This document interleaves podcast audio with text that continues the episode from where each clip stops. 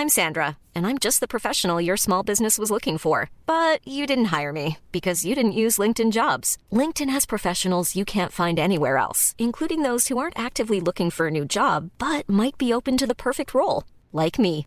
In a given month, over 70% of LinkedIn users don't visit other leading job sites. So if you're not looking on LinkedIn, you'll miss out on great candidates like Sandra. Start hiring professionals like a professional. Post your free job on linkedin.com/people today.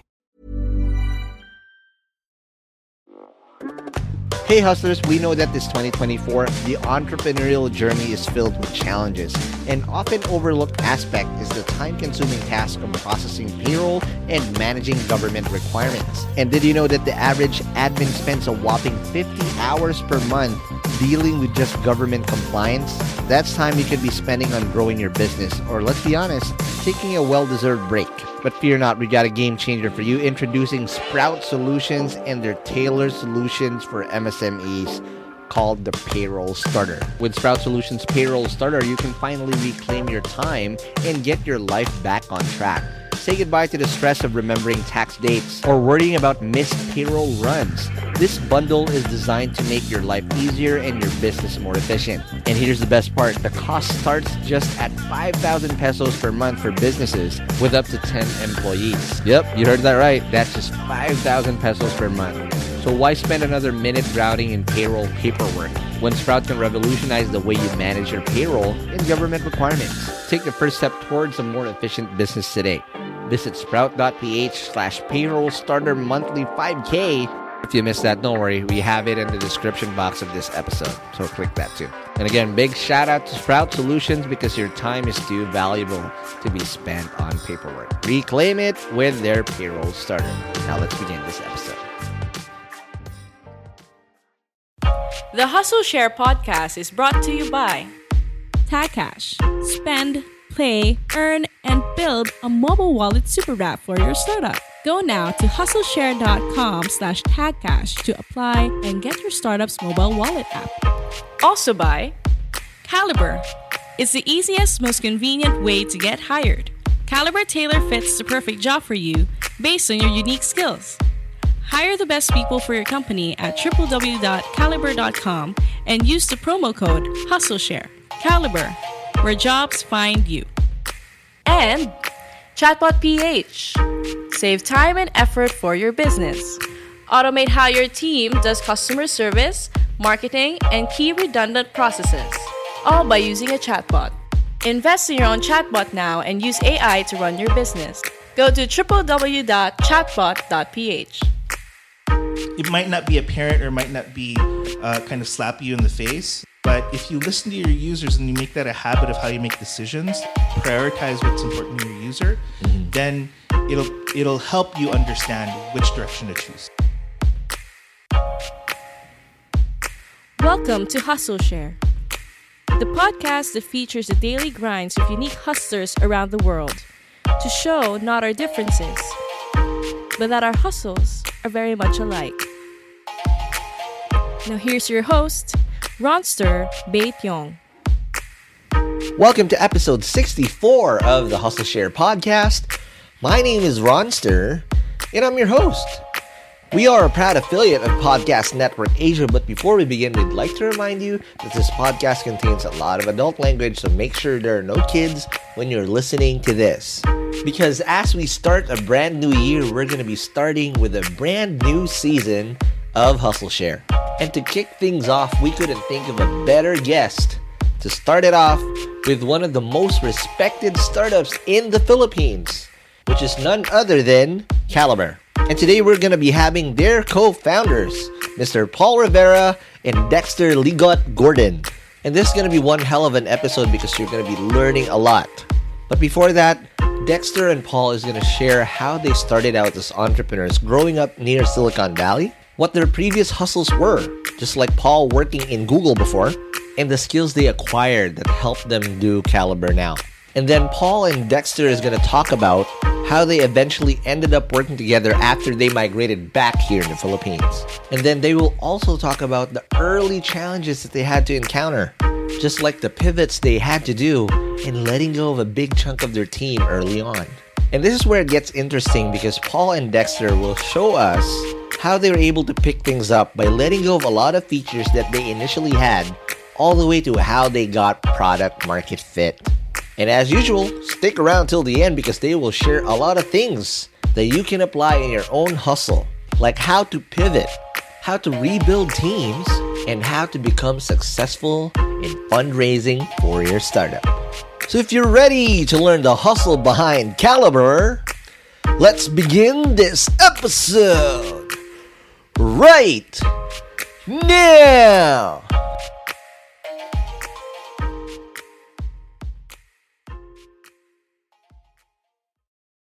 Welcome to the latest episode of the Hustle Share podcast. We are finally with them. I've been wa- wanting to get these guys on the show, and but but before we start, it's our season three already. Woo! You know, uh, we're barely a year old. We started this March one last year, and uh, you know that that this is what it basically uh, means. And I couldn't think of better guys to guest on the show but these guys. So again, welcome to the show, Paul Rivera and Dexter Gordon Yeah, all right, Ron. of Kalibrr. Woo! Woo, woo. Okay, welcome to the show, guys. Thank you. yeah, thanks for having us. And again, thank you for being our platinum sponsor. First, and all, I'm gonna plug this first, Okay. uh, because and I, I keep bugging Paul like, man, mad props to you. I've built two teams already that are quite successful, built on Kalibrr. First one was Chatbot PH. I built that from the ground up without Kalibrr. That ain't even gonna happen, right? I can't assemble the Avengers without Kalibrr. So you're that Pym particle machine that, okay. that allowed me to do that. Second is Podcast Network Asia. Again, all the talent, the amazing talent that make podcasts came from you guys. So mad props. Well, that's that's a great compliment. Thank you, thank you. But before we, we get too carried away and I keep saying throwing compliments, I always ask this, guys, what's your hustle? Well, our our hustle right now is uh, Kalibrr. Okay. Um, if you don't know Kalibrr, uh, it's a career and job matching platform for almost three million young professionals in the Philippines, Indonesia, and uh, very soon Vietnam. Oh wow, you're doing Vietnam? Yes, we just announced it first on your podcast. Oh, there you go. What's up? If you're listening to this, the Vietnamese, you can now apply because I get this a chow. lot. Yeah, I don't know them, but there's apakabar to those Indonesians, by the way, because a lot, I get a lot of applications from Indonesians in my job uh, job post. Like, are you really sure, guys? Because we're based out Manila. I don't shortlist them, right? It's like, okay, cool. they're- but they're that that's that that that just basically shows it works, right? So uh, Paul, you mentioned that you know it's it's Kalibrr, but let's take a step back because before you built Kalibrr, you had very unique hustles prior prior to this, Yes, and um, we have to ride our hustle share time machine. So let's go ahead and ride that right now. Sounds like magic.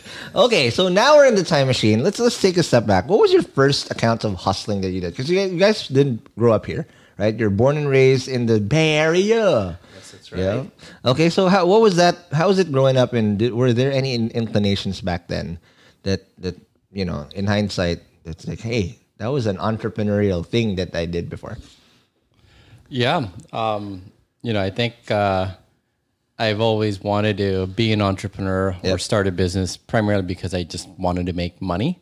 There you go. Ain't no shame in that, right? Secure the bag. Um, and the first one that I, I think really remember was uh, I think we were 18 or 19 Okay. uh, at Berkeley and Oh, UC Berkeley. uh, UC Berkeley. And I don't know if you remember, like a decade ago, there were the Livestrong bands, like the yellow bands that everyone was wearing. Wow. So we built our uh, our own band. We called it the Bear Bands. What? Uh, So we we made like fifty thousand of those bear bands. Ballers. They call it here in the Philippines. Oh, you baller. Oh, there's a baller there. Okay. So we made all of these uh, bands. We spent a few thousand dollars, Okay. but we only probably sold a hundred of them. No way. Yeah. So that uh, kind of business did not go so well because I think we, I got a, a one or two of those for free. yeah, I, st- I still have about five thousand in my Best condo. Buy? Or- oh shit! Give me that. That's a that's a relic right there. It is. Wow. Um, so that was kind of the first hustle was trying to uh, turn these bear bands into a business. And I think at that time we didn't really understand distribution, Got it. right? So we made, I think, a really good design, a really Mm-hmm. good product, but we didn't know how to sell it. Right, we didn't know how to sell it. What channels? You funded it alone too. Uh, I think yeah, funded it alone. Oh, actually, it was uh, uh, the funny story is the my partner there is a co-founder of Maria Health and CEO of Maria No Health. So way, it's Vincent. Vince. Shout out to you, Yeah, Vince. Me and Vince. Uh, Wow. We're trying to do the bear bands. That failed, and then the next thing that we tried to do uh, was uh, we were trying to sell bathroom sinks wow, and like designer toilets on the internet. Designer I toilets. I did not know this, Paul. Yeah. we did a big pivot. Bare Vince to fucking. We had a wow. fr- we had a friend that was like importing uh, bathroom sinks, really nice designer bathroom sinks. What is a designer? Ba- What's the difference between a, des- a normal bathroom sink in the designer? Ba- You know, like some of them are like they're flat, right? Okay. Or they have a really nice faucet, or the materials are really Oh, fancy. it. In short, they don't shake when you uh, They don't shake. wash your hands.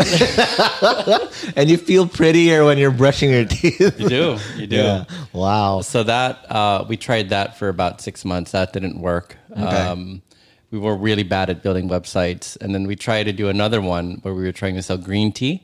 Green uh, on tea. the internet. Wow. Yeah. So those Sourced out of where? China. uh, from China because Vincent's Wow. Chinese, right? Okay. so as opposed to the Filipino green tea. We have uh, Didn't really take off. that didn't take- It didn't take off. Cha. Uh, only the Daly City Peeps ruled by that and whatnot. But, but for you, Dex, what was your first hustles that you? Because you guys are technically very good friends, and that's what I'll get to it later. Um, what were the first inclinations of you being hustling that you recall? You know, it, I, I never was kind of like a business hustler. That's my mom and that's my grandma. My grandma's, you know, had a, a store in uh, Cartimar here in. Uh, No way! Pasay. Wow. She was uh, she was selling um, uh, grapes and cigarettes uh, and No, uh, wow. rice right next to all, what's now all the, the designer foot store or uh, footwear stores. Right, there. right. My mom's a, a realtor um, selling houses in San Francisco, those million dollar houses. No my, way. My thing was I used to get involved in the Filipino American community with like social organizations. Mm. So when I was 17, I put up my first organization. It was a youth organization in Vallejo with like some great mentors there. There's a lot of Filipinos there. Okay. And then in college, I worked with this intercollegiate Filipino organization. Got it. Headed that. And then after college, I actually put up a, I worked with a community to put up a political organization. Wow. And um, Filipinos, I don't know if anyone else knows this, but the highest concentration of Filipinos in the world outside the Philippines is in California. yep. But we've never had anyone elected to state office. No Our way. Community Really? has, has been trying for 30 years. And we uh, put up an organization called Kaya. And Kaya. uh, we broke the glass ceiling for Filipinos to get to, elected to state office. And uh, it's one of our own members, uh, Rob Bonta. He's, he's there now. Wow, that's amazing. So I guess the the hustle that we had uh, that I learned growing up is well, if you have an idea and a vision, um, how to mobilize people to, to work towards that. Right. Uh, back then, nobody got paid. Yeah, yeah, yeah. all volunteer. It's a vocation per Yeah, se, right? That's right. And uh, well, now at least we can afford to pay people. So it's a it's a it's, a, it's. Mm-hmm. an interesting ball game. So being able to move people towards a vision is, I think, uh, the form of hustle. I, I I- never made a lot of money on uh, anything. I used to work for nonprofits. I work for government. Mm-hmm. So you know, my thing is just how do we maximize the the resources people have and their time and their energy towards something that we want to accomplish together. Okay, but was there? Is it fair to assume because I've had multiple people here that grew up in the states and whatnot that you know, as a minority in the states, you there's a chip on chip on your shoulder, right? You said you mentioned that there's a glass ceiling. They some some people even call it the bamboo ceiling because it's Asian, right? Um, was there a chip on the shoulder to really work harder because opportunities are not upfront? But you know, California is pretty Filipino already.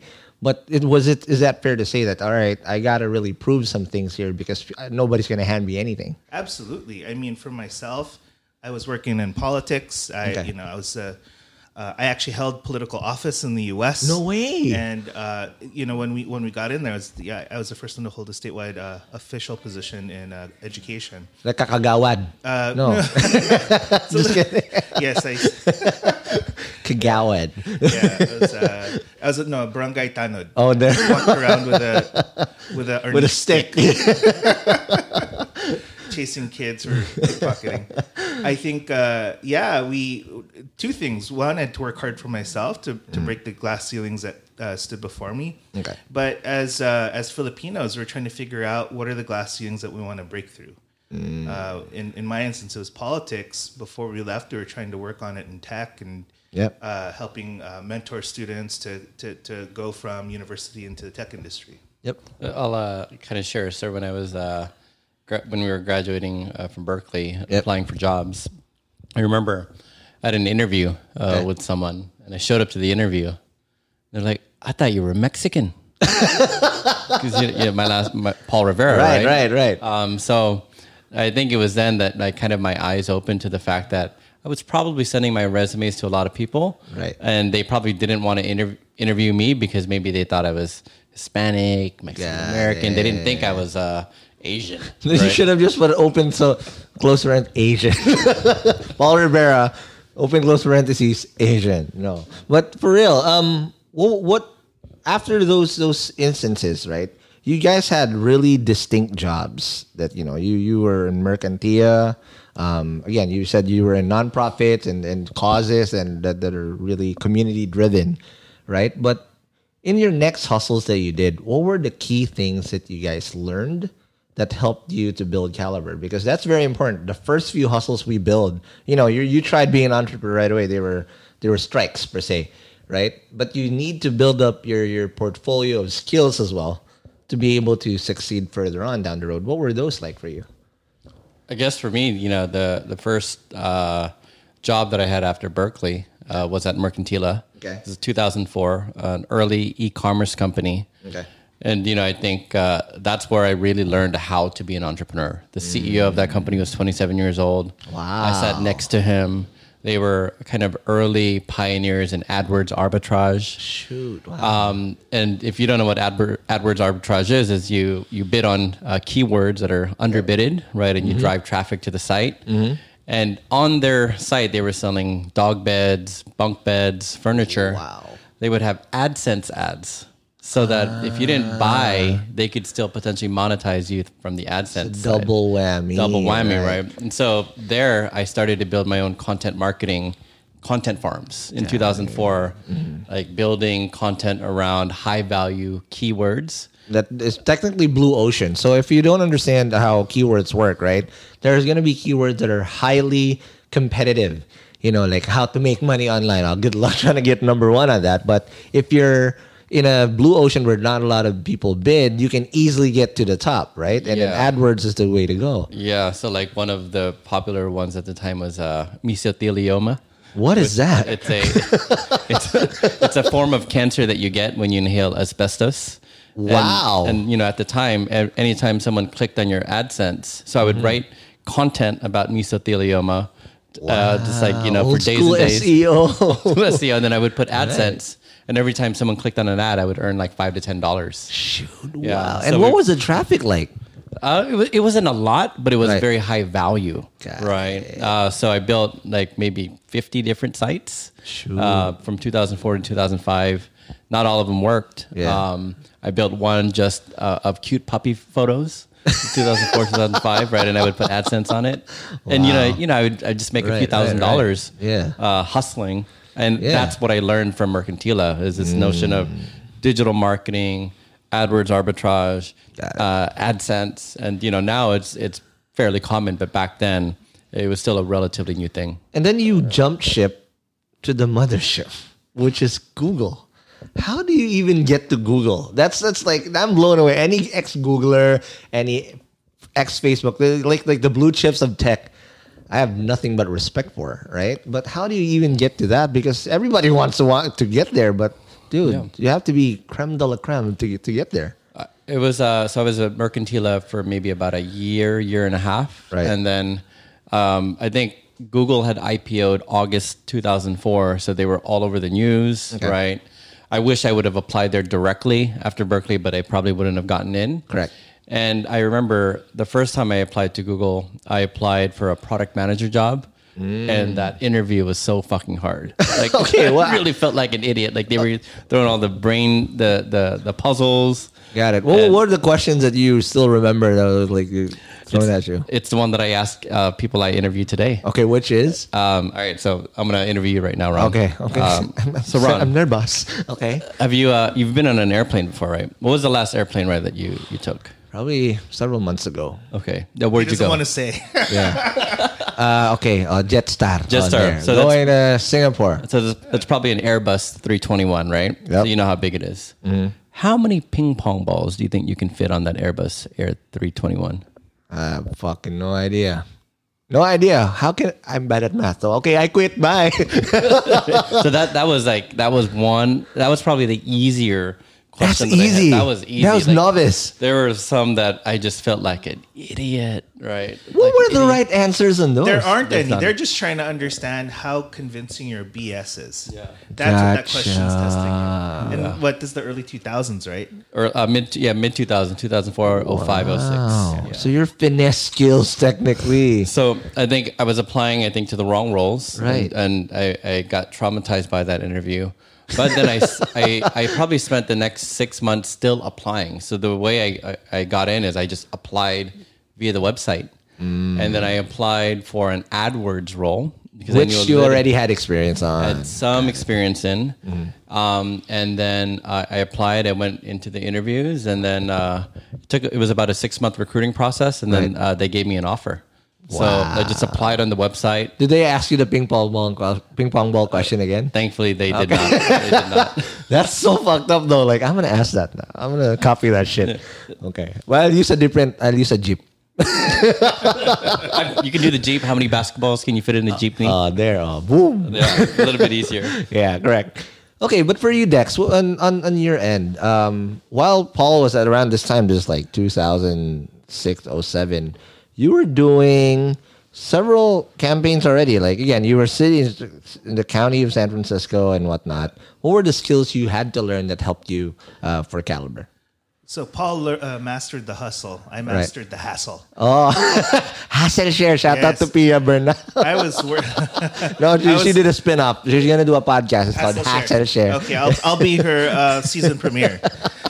Uh, the uh, so I mean I was working in policy and politics. I mean, what government does is it creates policies that helps uh, keep society stable, improve people's lives. Yeah. But the way that things get done, it's through politics, and that was the hassle. Like, how do you scare people, manipulate people, twist people into passing the policies that you want? And I'm Filipino. You know, I know how to do all that stuff, but it's hard. Like, you know, I don't want to have to have to fight or organize uh, campaigns to to show leverage so that the policies that we want to push are the ones that get through. True. But one of the things that I learned, I mean, was two things. One is how do you move a big agenda, and how do you uh, understand all the angles, all the risks, all the places where you're going to get pushback, and kind of work through all of those methodically. Got it. The second thing is actually very substantive towards what Kalibrr does now is that the kind of policy I specialized in was workforce development policy.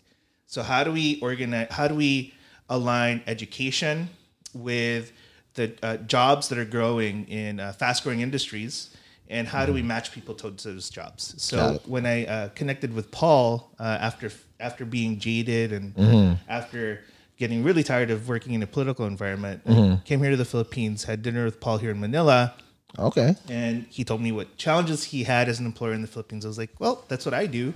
Right. So he's like, oh, let's let's figure something out. Nice. But last question before we take our first break. You did your first business also.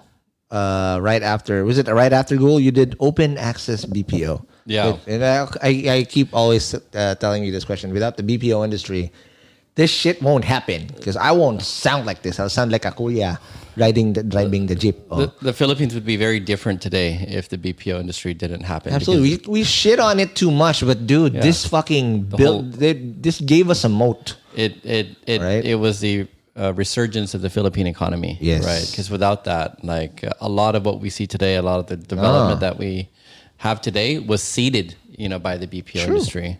So uh, I started Google, I think September 2006. Mm-hmm. I left Mercantila. I was there for about two years. Um, I thought I'd park myself at Google for a bit, um, you know, make some money, Mm-hmm. meet some smart people, and try to figure out, you know, the hustle, right? What startup can I start? You know, come up with an idea. And uh, about three months after I started Google, um, a friend of mine, Ben Davidowitz, Okay. who I interned for as his first telemarketing agent. Oh, you did telemarketing. telemarketing. That was my first hustle, bro. Yeah, it's it's the ultimate hustle. If you can telemarket, then you can kind of sell anything, Dude, right? you get cussed at at least 10 times a day. uh, I got cussed at about 80 times a day. Oh, shit. Because we were calling rich white people, trying to get them to uh, accept information about our investment fund. Oh, man! So I interned for him while I was at Berkeley. Yeah. And uh, he uh, was managing different call centers. Okay. And he had the idea to start a call center in the Philippines. Mm. And because I guess I impressed him as uh, his intern, Got it. and I was Filipino, he pitched me the idea to start a call center with him in the Philippines. And I Oh, was, prior to this, did you come back and forth here a lot? Because I mean, growing back, growing up, you know, there's a totally different dynamic, right? Uh, I mean, I left here in '88, and then I took one trip here in '92, and like you'd go straight to Cavite, so you Right. wouldn't even see like Makati. Yep. Then I it was about ten more years before I came back, and I came back in 2001. Right. And in that trip, uh, we went to Cavite again, but then like my family member took me to Makati, and specifically to Greenbelt. oh, And I was like, oh shit. Like, I didn't know the Philippines looked like this. Yeah. I didn't know that it looked modern and it Right, had like right. these amenities. It's down south, it's all grass and trees at that time. Traffic. right? Yep. So it, it seeded an idea in my head that the, there was something in the Philippines, right? Right. I didn't know what. I had no plan on coming back here. Mm-hmm. But because Ben then kind of had this idea, mm-hmm. I uh, had also spent some time in India with Mercantila. I saw what mm. BPO was doing to that economy. Got it. he pitched me the idea to basically co-found Open Access with him, Which he- is? um, which is a BPO call center focused on bringing technology companies to Manila. And he gave me a week to decide. I said I was only at Google for three months. He was like, "I'm going to start this company. Let me know in a week whether or not you want to join me." Right. So uh, it was a very kind of uh, it was it was a hard decision because I had just Right. gotten there, and you know I was asking friends, you know, what should I do, and almost everyone said, you know, uh, you shouldn't do it because you know what happens if you fail. And I had uh, one friend um, who uh, her name is Sharon. She said, well, "What if you succeed? What would it look like?" I was like, "Oh shit!" So that's what pushed you to pushed jump me. over the cliff. So uh, January 2007. Yeah. Uh, every day Ben would uh, finish his job and then Uh-huh. he'd drive over to Google and we'd uh, eat all the Google dinner food and then we would plan. That's a hustle, by the way. yeah, Right. We would plan uh, open access and then Okay. March of 2007 I quit Google. Right. Uh, a week later I'm at Greenbelt 3 Makati Starbucks starting the call center. Wow, that's amazing. But let's take our first break, and when we come back, let's talk about that further and how you how you were you're able to now uh, lead that type of scale in terms of business and whatnot. But let's talk about that more after the break. Ryan Reynolds here from Mint Mobile. With the price of just about everything going up during inflation, we thought we'd bring our prices down. So to help us, we brought in a reverse auctioneer, which is apparently a thing. Mint Mobile unlimited premium wireless. Ready to get 30, 30, bit to get 30, bit to get 20, 20, 20, bit to get 20, 20, bit to get 15, 15, 15, 15 just 15 bucks a month. So, Give it a try at mintmobile.com slash switch. $45 upfront for three months plus taxes and fees. Promo for new customers for limited time. Unlimited more than 40 gigabytes per month. Slows. Full terms at mintmobile.com. I'm Sandra, and I'm just the professional your small business was looking for. But you didn't hire me because you didn't use LinkedIn jobs. LinkedIn has professionals you can't find anywhere else, including those who aren't actively looking for a new job but might be open to the perfect role, like me. In a given month, over 70% of LinkedIn users don't visit other leading job sites. So if you're not looking on LinkedIn, you'll miss out on great candidates like Sandra. Start hiring professionals like a professional. Post your free job on linkedin.com/people today. Hey guys, I have a very, very exciting opportunity I want to share with you guys. If you're a B2B startup founder, listen up. Your ticket to growth is here. Introducing Impact 24, the Philippines' largest B2B SaaS challenge. Calling all startups in their pre launch, pre seed, or seed stages, this is your chance to accelerate your growth. Submit your pitch to Impact 24 and get ready for a 10 week intensive program to elevate your solution. What's in it for you? How about up to 500,000 pesos in MVP project support, exclusive credits from industry partners, personalized mentoring, and a shot to pitch at SaaSCon PH, the country's biggest SaaS conference this April. But yo, you gotta hurry up because submissions close on January 26, 2024 already. Don't miss out on this opportunity to take your startup to new heights. Apply now at saschallenge.ph. That's saschallenge.ph. And good luck, and see you guys in Impact 24. And we're back from the break. We're still with our season three premiere. Woo! I'm gonna keep applauding, bro. this is what it is. We're, we're still with Dex and Paul of Kalibrr. So prior to the break, Paul, you you mentioned that um, you now did open access, and you only had like a week's uh, head start to get this done. This is fucking hard, you know, because at the end of the day, yes, there's a Filipino community in the in, in Cali in Sanfo to Manil, by the way, that's his uh, uh, his uh, Twitter handle. Um, but it's still different from mainland Philippines, right there. Um, what were the biggest adjustments that you had to make going the, going back here? The the biggest one uh, was uh, so this is about two or three months after uh, I land in Manila. Okay. So we have uh, open access Right. uh, marketing. The only types of campaigns and clients that we could get were telemarketing campaigns. Yep. Or appointment setting campaigns. No one would trust us with their customer service at the time. Oh, so all outbound. All outbound, so very Yeah. hard work. Um, And we had about 10 people, and we were leasing seats from another call center Okay. and uh, I think uh, it was around 3 a.m. So we were working throughout the night. Yep. Um, and uh, uh, everyone went to lunch. Okay. And Lunch then at uh, technically 3 midnight. a.m. Yeah, yeah, 3 yeah. a.m. Right. Yep. And then everyone went to lunch, but 80% of the company never came back. No way. So we we lost 80% of our staff uh, they during bailed lunch. on that same night. They, they bailed on that same night. There was a mutiny that what night. the fuck? And I think what I learned then is just because everyone in the Philippines speaks English doesn't mean that we're culturally the same. Uh, we're, we're actually, you know, quite different. And so I had made the very naive assumption that, you know, because I was born here and because everyone spoke English, that I could take my style and Western management approach and bring it to the Philippines. So how did you adjust from that point on? Because again, that was a b- bitch slap. Uh, sorry for the lack of better terms, but yo, this is totally different because you had the American work, work, work mentality, and you know, suck it up, let's go.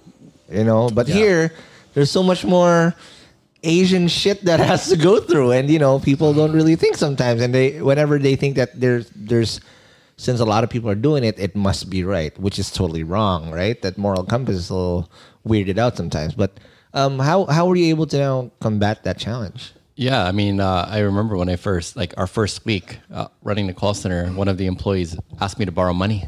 Oh, like, what the fuck? Koya, bale. You don't do that in, like in the U.S., right, right? right, right. But I guess here uh, you do. Yeah. And then we obviously had that kind of issue with the mutiny. Mm-hmm. Um, I think that uh, we were very, very close to basically shutting down the company uh, at Oh, that time. wow. Um, I had to jump on the phones and be a call center agent. Um, Mm-hmm. Oh, you did cost yourself. Wow. You, you, you got to do it. You know, Yeah. you got to do the calls, right? Otherwise, Right. your client's going to fire you. Yeah. Um, and I think then I began to learn how to adjust Okay. uh, to the nuances of how to you know work with people in the Philippines. Right. Mm-hmm. I think uh, Filipinos are they're we're, we're filled with heart. Super. And because I think we're filled with the heart, we're also very sensitive. Right. Uh, we can be quite emotional. Mm. Yep. Um, and uh, the way you say things or what you say has a dramatic effect on how someone can feel it or perceive it. Actually, let, let me just segue for this a bit, and then this is the perfect thing. Um, before Kickstart days, and I'll just go back to this. I asked you for advice. I remember this stuck with me so much, and it was total idiot. And this this now resonates with me so much because I took it as a fucking local. I asked you like, "Hey, Paul, uh, so we just got here in Kickstart, and you know, blah, blah, I'm big." I thought we're, and I asked you, "Hey, can you uh, intro me to some investors?" And I was totally naive, fucking idiot, like you know. And sp- ver- almost verbatim, he told me, "No, because your business model is flawed." And uh, if I introed you now, it's going to be against my reputation. What if you're not there yet? And I got fucking butthurt, bro. I heard, I heard you were talking shit for a while. No, no, I, I know, I know, I did, and I, I, I, I always say this. I always say this because I took it as a fucking local. And hindsight, like, dude, that was a total idiot. I, I, I that was just real talk what you did. And now, look, looking back, I'm on the same boat. That if someone asks me for a hookup, you better be fucking ready because I'm sticking out my name with you. Reputation on the line, right? Right. I'm not gonna intro some random schmucks. Right. You gotta bring it. And you know, but I did what I did there was I used this as fuel because before, like, man, I'm gonna I'm gonna show this guy. I'm gonna I'm gonna raise legit funds, bro. And you did. Yeah, and I did. showed me. Yeah, And I like- mean, and that you know, like I didn't really know you be- uh, then, Right. But like, I really learned to respect you. Thank you. because you are the fucking ultimate hustler. Thank you, Right thank you. from nothing to um, the app, right to chatbot, Mm-hmm. Yeah. uh, and now this. Yep, thank you. respect. Brad, thank you. So again, that's that's it. And again, in hindsight, it's right, and that's what I think us Filipinos needs to get over that hump. That it's beyond. If you if someone criticizes you or someone gives you real talk, get get outside of the that emotional thing and zero in on the facts. Because if you zero in, then that's where you actually learn. Right. Yeah. Yeah. So sorry, I just had to segue that in, but because it was special to me, and I, I credit, I thank you for that actually, because without that real talk, then uh, that's a big learning. That yo, if someone tells you straight up what it is, let go of that pussy shit. Like, you know, don't don't don't don't. Uh, And, don't, and, and don't you know, trust me, like I've I've uh, I've been on the other side of many of those, right? Right. And it, it's painful, it's emotional. You you want to cry, you want to fuck someone Yeah, up, yeah. right? but you know, uh, I think if you kind of distill it to the facts, right? Right. Uh, then I think you can use that as a drive, right, Yes. to uh, prove them wrong and, and prove you right. Mhm, Absolutely. So going back, um, sorry, there's a super segue right there, but yeah, that was the perfect time to say that. So thank you, Kalibrr. Is that the reason why we uh, didn't talk until this year? No, we uh, we were talking for a while. What are you talking about? I keep asking for discounts. Couldn't afford it. Kalibrr is expensive. When, when I get a Facebook message from Ron, I'm like, ah, I know what Ron. I need to build a team hall. it's always uh, no, no, no. It's, it's it's hookups and whatnot. But um, so after this, well, how were you able to turn the corner? Um, because you did this for a while. Uh, Yeah. Uh, 2007 to, to 2011, bro. That's four Yeah. years. Uh, we actually did it for five, five years, so Yeah. 07 to two- 2012. Yep. So it literally started with one employee, um, and then by the time I left, I think we had probably seven or eight hundred uh, employees. Mm. Wow. We never took on any investors. Everything was self-funded. Mm. We went into massive credit card debt, um, delayed, deferred salaries, and like I think one thing most people don't know is like from 07 to 09, I was probably making three to five hundred dollars a month, right, in salary, right. So for those years, I would eat at 7-Eleven and eat those rice meals like every day. Oh, wow. Yeah, yeah. Right. Um, and the way I actually survived Okay. is I would go on Craigslist in the U.S. Yeah. and I would help people write their resumes. Wow. So I was a resume writer. I would charge people fifty to hundred dollars to rewrite their resumes because I had a really good template, and Yep. you know I think, uh, and yeah, that was my hustle, right? So I was running the your call side center hustle hustle, while doing that, side right. hustle because the company didn't wasn't making enough to pay me a, a living wage, Correct. right? That's nothing, bro. What can't even? That's probably just rent. That's Right. it. Yeah. And um, and then I think the the client that really began to turn things around was Mint.com. man. Yeah, so they were uh, eventually acquired by Intuit. Got it. Um, uh, they started with two people with us and then scaled to 50. And Mm. then from there, we got a client called Friendster. Oh, And chef. So, that, that was that's a real uh, that's a real um, track back right there. That's awesome. So what we did for Friendster is uh, we would look at about a million photos a day. Oh, wow. We were looking for dick pics.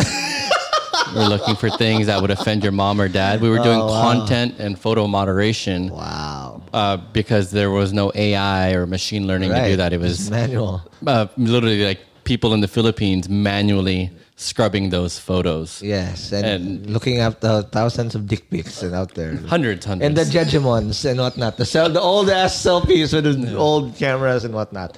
I'm curious. Now, after open access, How did you? You mentioned you you met for dinner. Was this during open access time? Yeah, I think uh, this is uh, 2011. Yep. So you know, by that time, I think we're you know we're doing okay. We have Yeah. a few hundred employees. Mm. We have a nice roster of of tech uh, companies that we're working with. Okay. Um, but I think I was starting to get the itch uh, Mm. to do something else. I, I was tired of working at night, right? Um, and we were at a kind of a scale where it was more operational than Mm-hmm. it was entrepreneurial. Ah, I think also at that time, um, I began to, I think, see a difference in opinion with myself and my co-founders. Got it. Where they really just wanted to turn it into a lifestyle business. They were much older than me. Okay. They wanted to just be comfortable, whereas I was in the prime of my career. Yeah. I really wanted to hustle harder. yeah. Um, and uh, while building open access, I was uh, a recruiter. Was a user of other job boards Right. uh, that weren't very good Yep. and also was interviewing a lot of uh, people and kind of understanding that wow people from the philippines graduate from college but they don't really have any skills Yep. right they they weren't really employable for my entry level roles True.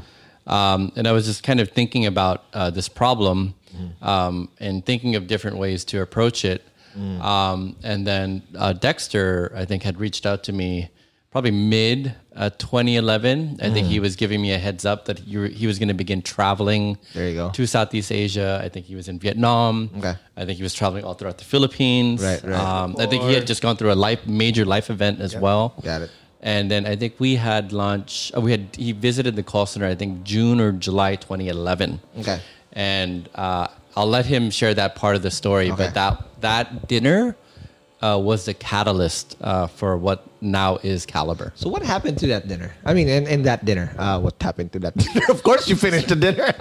what what happened during that dinner, Dex? So it, I, that's that's exactly right. I, I at that point in my career, uh, I was jaded um, with what was happening in politics in San Francisco, and I don't uh, actually. What Paul and I actually had the same course in uh, in college. We studied political economics. Uh, He, uh, which is essentially how underdeveloped economies become industrialized, become growing first world countries from third world to first world. That's what we study. Yes.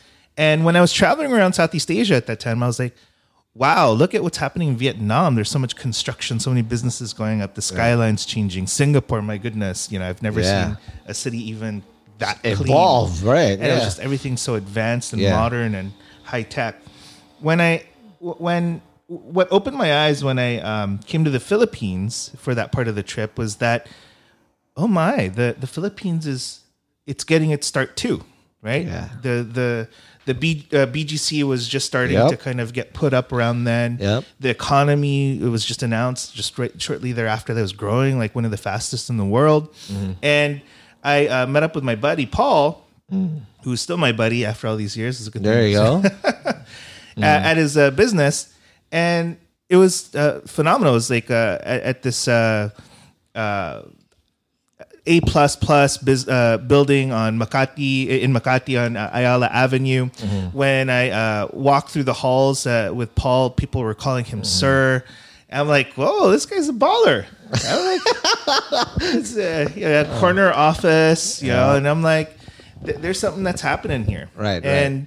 You know, that's it's what he said. He, he talked about uh, the challenges of just connecting with the right people, which is ironic because there's a lot of people here. right. You know, a lot of people, particularly with high, high literacy rate, high college graduation rate, Mm. a lot of the people who are applying for his call center actually, you know, they, they, they have college degrees, but maybe not the right kind of skills or the right kind of background or Mm-hmm. Got the it. right kind of experience. And, you know, when he expressed that challenge, it was just like, okay, that's a very interesting problem to solve. Yeah. How do we match people the right kinds of jobs Mm-hmm. at scale? And quite literally, I don't know if Paul has this napkin or I, but we literally scratched out at dinner Literally a. Wow. uh, what what turned out to be kalibrr. Nice. So, what was the first steps you guys did? Because again, it's easy. Okay, you're, you're co-founders, but it isn't as easy as that, right? And now you're going into a tech play.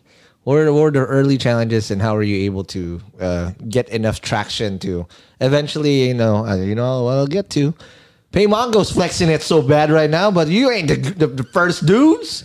We got we got the real OGs right here. Now I'm saying, shout out to Francis Plaza. We've had them here too. Uh, it's very very impressive that guy's hustle. Yeah. But um, You guys are the OGs, the YC to represent the Philippines. But Yeah. let's get to that. Let's get to how you built it first, all the way to how you got into YC. Well, uh, right off the bat, I mean, it's a big problem. Yep. What uh, the mistake that I think we made early on is that we tried to create a big solution, and we tried to scale this uh, what we wanted to do to try to tackle so many different parts of this problem of the the talent marketplace not working, that uh, the people are not getting right in, uh, connected to the right job. Like we fell in love with the idea. too hard. Yes, classic startup mistake. My goodness. Okay, so what, what, what was that like? Like you, you said you fell in love with the idea. What did you try to build? Because I knew you share this a lot that you did a pivot some somehow. How what was the startup idea at first from Kalibrr? So uh, we wanted to leverage Paul's experience in the call center industry. So we Okay. started to develop a pipeline for jobs and uh, into call centers. Got it. Now, what we had done then was we wanted to make this online, so we uh, built a marketing capability. Mm-hmm. Then we wanted to train uh, screen people, so we built assessment capability. Then Mm. we wanted to train people, so we built an e-learning capability. And then we built software for employers to manage candidates. Okay. So the the problem with that is that that's five different business models. Exactly. That's five different unit economics, five, and most importantly, five different uh, big categories of expense. Right. Now, whereas we only got paid when somebody got hired, which is we only had one source of revenue, but Yeah. five cost uh, cost categories. Got it. So uh, very quickly, it, it it actually didn't take long to figure out that this is not going to scale. The the valley at the time was very influenced with these high growth user growth stories. So above all else, growth was most important. Ten percent week on week growth. Uh, Yep. Users doesn't matter how much money you're making. There was enough money being flung around in the valley Right. to sink into startups that were just growing. Got it. Well, that's not the case in the Philippines. Nope. Right. It's, it's a dry, arid land Yes. before. It's like yeah, you're trying to squeeze, you know, as much water out of the cactus Right. rather than the and that's gonna hurt in the process because there's a lot of spikes in between, right? so and that's that's I think the the conflict. So as we you know Paul Paul uh, had the dream to get into Y Combinator and he he realized that we applied, we got in, we're the first company in the Philippines. Shout first- out again. Let's just put that out there. The first PH company ever. And So- then it was, yeah. it was actually the first time they um, accepted international non-US companies. No way. So, there, oh, two two things: Philippines, Philippines, and Asia too, or not just the whole world. We were the first one in Southeast Asia. Yep. Yeah. yeah, yeah. Boom. Okay. Wow. And I'll, I'll back up a little bit. So uh, I think uh, Dexter, you moved. Uh, uh, you ended up moving full time October 2012. That's right.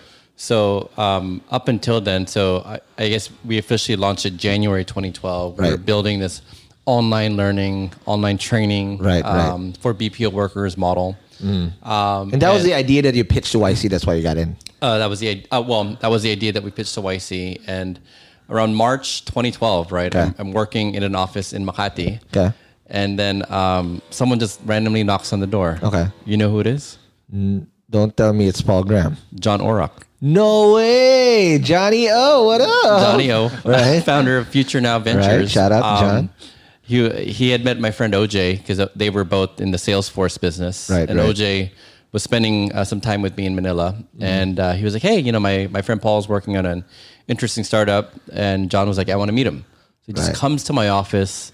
He, uh, I guess, sees what we're what, what we're building, Right. and then he's like, "Okay, I want to invest." Like Just within like an that. hour, right? Wow. And then he's like, um, "What's your valuation?" I was like, 3.3 million dollars." He's Wow. like, "Where'd you come come up with that?" So I was like, I worked it backwards with our revenue projections. He's like, "Okay, I'm in for hundred thousand dollars." No. So- that's where this fundraising game really started with John. John, Okay. he he's the OG uh, Okay. fundraiser. Shout out, John. Jo is the OG. Yeah. Jo J was the OG. so within uh, a, a, a month, April Okay. uh, 2012, he uh, he gave me hundred thousand dollars with no paperwork. No way. Like he just put a hundred thousand No dollars into term sheet, no nothing. nothing. Wow. he just put some money in. Well, that's scary. That's I made that mistake too, but with a with other investors, which kind of came out to bite me back in the It ass. is scary, uh, but you know you're kind of naive at the time. You're Yep. like, oh shit, someone just gave you hundred thousand dollars. Right. And then a month after that, uh, this guy uh, named uh, Christian Bessler, Oh my goodness! He's trying to Here find we me. go. he's trying to find Scary. me. Okay. He's trying to find me, um, and uh, he eventually finds me, connects with me, Uh-huh. and then uh, I think around September, Got it. We then also get an investment from Kickstart. And But how was that process like? Because Kickstart also put a lot of structure. I learned so many uh, learnings about the startup grind and how to properly cap tables, projections, term Yeah. sheets, and everything. Minette Yeah. and everybody else, Dan, Christian, everybody in Kickstart really taught me that. I grew Yeah. up. I, I, I understood the real startup hustle Yeah. through that process. What was that for you guys? Uh, you know, uh, very grateful that I had a couple friends um, in the Bay Area. Kyle Louie, who we went to Berkeley with, uh, that were in tech. They had he had just sold a company to Salesforce. Oh, wow. Uh, he I think had uh, was about to become a VC. So Mm. people like that were very helpful in kind of giving me the basic understanding of Mm-hmm. how to do a pitch deck, what is a cap table, how do you do valuations, Yeah. what Due is a convertible diligence. note, due diligence, right? Yeah, convertible notes. You're one of the first dudes I learned that from. What the fuck is a convertible note? And I had to like uh, say so. What's a there's a valuation cap, and now people throw it around loosely. Yeah, Farouk, it? yeah, Farouk says I'm the king of convertible notes. 'cause I think we had like true. at one point like 40 convertible notes. No way. Which is not, at, at some point, it's not a good thing. Yes, yes, yes, yes. So you know, we meet. I think uh, Christian uh, April or May of Yeah. 2012, and I think by September we. I remember Minette and uh, uh, Dan. Were you there? Like when they gave us the check? Yeah, the yeah, check signing ceremony. yeah. The check. Oh, was there like was a ceremony. I didn't 4.5 get no million pesos. Yeah, Globe Tower. I think they. Gold Tower. Ah, yes, yes, yes. I remember. I still remember the picture. So, um, and then as soon as I got that, I was like, okay, I need more money because you- have a little bit of momentum. And so I then spent a month uh, in the valley. Uh, Okay. Kyle and a few friends had lined up a, a bunch of meetings for me. Um, I had uh, I had known about YC, Yeah. but didn't think that we had a chance. Yeah. Right. Um, and in the one month kind of roadshow in the valley, I probably had 40 meetings. Wow. And like 40 rejections. Right? Wow. Um, and one of the meetings ended up uh, being with Sam Altman, Wow. who at the time his startup was acquired by Green Dot. Um, Yes. And you know it was like a thirty minute meeting. He talks Okay. super fast, right? He's like a he's like a machine, Right. You should And it- record those type of conversations. And he's like, you know, I think what you're doing is interesting. Okay. I can't invest because I invested in something else. Okay. But maybe you should apply to YC. And so this is like mid October. Okay. The deadline is two weeks uh, later. God. Right. And then I, I told uh, Dexter uh, and an- another co founder of ours, like, hey, I, I think uh, I'm going to apply to YC. Yeah. Um, long shot odds, right? Right, right. Um, Right. And so we had filled nothing out, to lose, we- right? Yeah, we filled out the application, and and part of the application you have to do a, a video of all of the founders, right? Oh, shoot. I was, I think, in the U.S. Dexter was in the Philippines. Right. Uh, Danny, I think, may Right, have been right. somewhere else. I think in Boston. Right. That's right. Right. He was at MIT. Right. And so I think we probably did one of the first videos where we had three separate videos that I stitched together. And rather than doing a one minute video, I did a 30 minute video. Wow. Because I, I, I was like, there's no way we're going to get in, right? Right. But I'm just gonna Might as well. I'm just Right. to go all out on the video. Right. And then, um, you know, so of the like 40 or 50 meetings I had in the Valley, like they were all initial rejections, but then two people called back YC What? and then Learn Capital. Um, and they both ended up uh, investing. That is amazing. That's awesome. Now, yeah, in that point, um, here's one thing that also. So you you got to YC. What were the key things you learned in YC?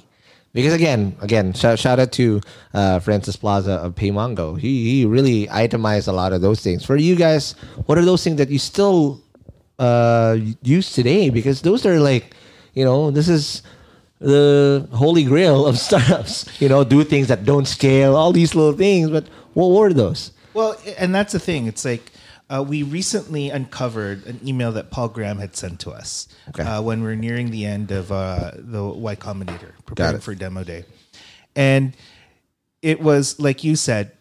Um, we had he, he laid it down for us and forced us to to face hard facts. Okay. and what he said was is that what you guys are doing is so unusual in a, an area in a place that uh, very little people have exposure to. Okay. You guys need to create a strategy suited to an ugly duckling. Wow. And like once I read that, I'm like, oh schmack. Because what we were doing at that point was we were trying to buy our growth. We are trying to like essentially we're dumping a lot of money into marketing to get more users, and then essentially the the mistake that we had made because we had misinterpreted advice was fill the top of your funnel. Right. Now, the the the thing that we should have also been doing was fixing the bottom of the funnel, making sure that the conversion was right and that the unit economics could line up. Right. And the reason why is because in the valley, fill the top of the funnel works because there's a lot of money to fund that. You can raise True, the next round. true. It can raise the next round just based on mm-hmm. your growth. In the Philippines, you, you know you have to have you have to be a profitable business practically in order to raise money, which is like why what That's hard. That's very hard. So- you know, people. First of all, they don't fucking pay on time here. By the way, they don't right? pay on time, and it's like, well, if if I if I was profitable, what the heck do I need investors for? Exactly. right? Yeah. So I think that was that's what we had to do is we had to really understand uh, what advice to take given the context that we were in. Mm-hmm. Y Combinator today is actually much different because back then they had zero exposure to, to, to emerging markets. True. True. So all the advice that we were given was suited towards the valley. Yeah. But now I think like in the Francis Plaza and kind of the more recent batches, they, Right. they, they have a more of an awareness about China, about Yep. emerging markets, about uh, India, and so, so so on and so forth. Right. But the advice that we did uh, get uh, was a lot of exposure uh, to founders who just were fearless and not afraid to fail. That's So uh, the there were, you know, the the only required part of Y Combinator is that you had to go to dinner with that with everyone on Tuesday night. Wow. And Yep. like the dinners, like uh, the first dinner I went to was with uh, the founders of Stripe. Stripe. Yes, uh, which eventually also invested in PayMongo that's as right. well. Right. Uh, and and it was it was it was a 19 year old founder. True. And just fearless and trying to be uh, in growing in having a just having a very simple business model, uh, developer friendly payment system Yep. and just to work it. Correct. So I think for us, well, at least for me, uh, who was focused on operations then and uh, building the, the guts of the product, Yep. was understanding the context is important Mm-hmm. and just being fearless about uh, and not afraid to push product out and Yeah. iterate it along the way. Got it. But here's what, while you were show, uh, ta- talking to me that you had a email exchange with with uh, Paul Graham, right?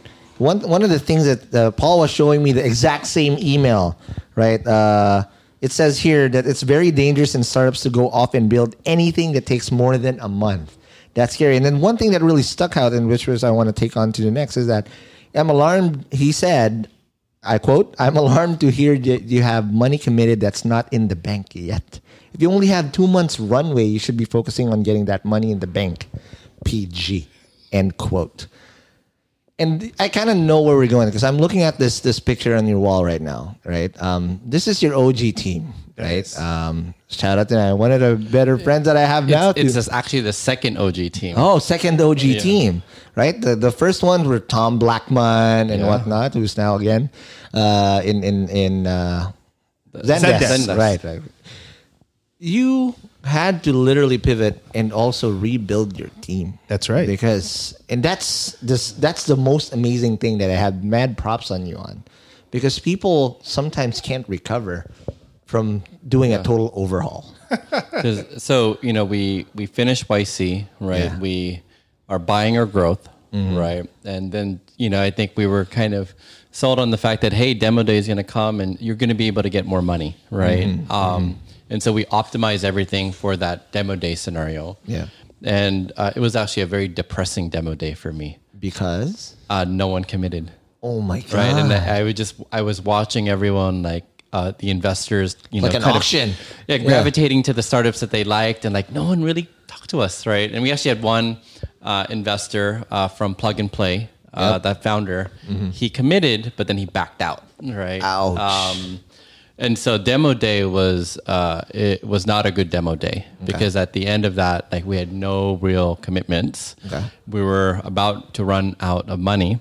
Two months. And I think you know when this Yeah. this email from Paul Graham, you know, in May, uh, we were kind of faced with a decision. Okay. Um, do we just run out of money or die, or Wow. do we let half the company go and pivot? And that's the hard part because I've I've had, felt this, but I lost everything in Party File. Dude, that was so gut wrenching. I still, it's like, I always tell people like, you don't have an idea what it feels like because probably it's the the closest experience that I have with it is grief. Like Yeah. when you lose a loved one, and that sticks with you forever.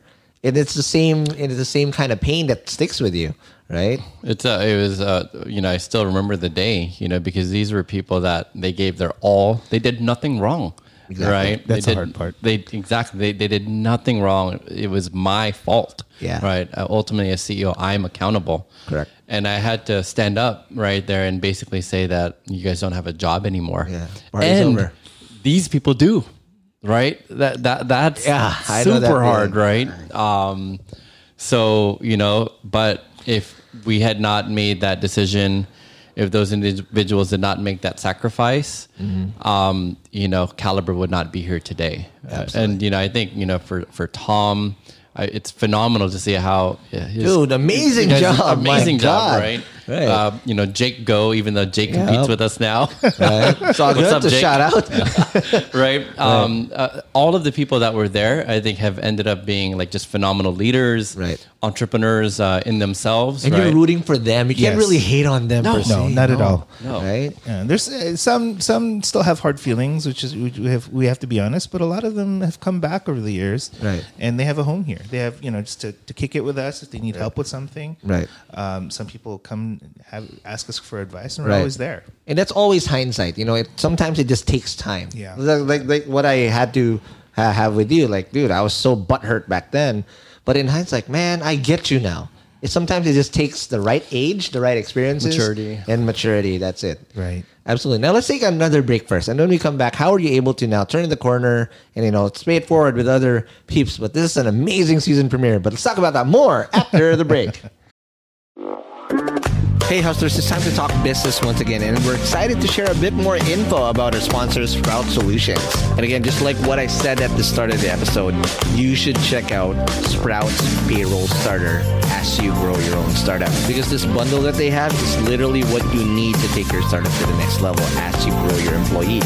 And this bundle is your key to freedom, including payroll outsourcing to experts, a subscription to timekeeping and attendance software, and government compliance services. Sprout's Payroll Starter has you covered for payroll, BIR, SSS, and taxes. All the stuff that no founder loves to do. So let Sprout handle the busy work and say goodbye to lines and tax payment stress. All this for as low as 5,000 pesos. Again, that's just 5,000 pesos all in for your payroll and HR needs. So visit sprout.eh payroll-starter-monthly-5k or again, just click the link in the description box of this episode to elevate your business management game. And again, big thank you to Sprout Solutions, liberating your time for what truly matters. Hey hustlers, wish there was an easy way to open a bank account and grow your money without the hassle of lengthy application process and income documents?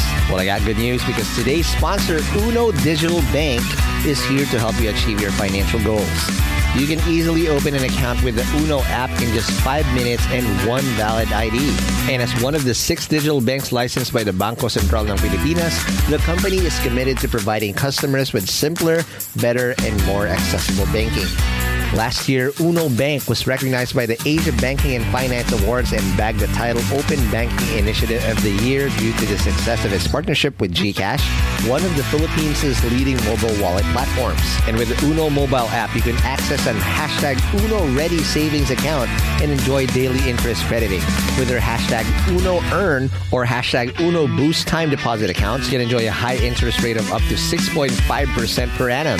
Enjoy monthly payouts with hashtag Uno Earn and flexible tenors with hashtag Uno Boost. Other app features include pay bills, the Uno Virtual Debit MasterCard, life insurance, scan and pay with QRPH, and loans. And the one thing that I really love about Uno Digital Bank is they're open to collaborate with a lot of Filipino startups. I've had a chance to see the partnerships that they've had lined up with the startups that they have, and it's truly exciting to see how a digital bank like Uno can enable startups to unlock the power of fintech through digital banking. So if you're ready to elevate your banking experience, download the Uno mobile app today from the Google Play Store or App Store. Or if you want to collaborate with them, I'll be happy to give you an intro. Just shoot us an email at hello at hustleshare.com.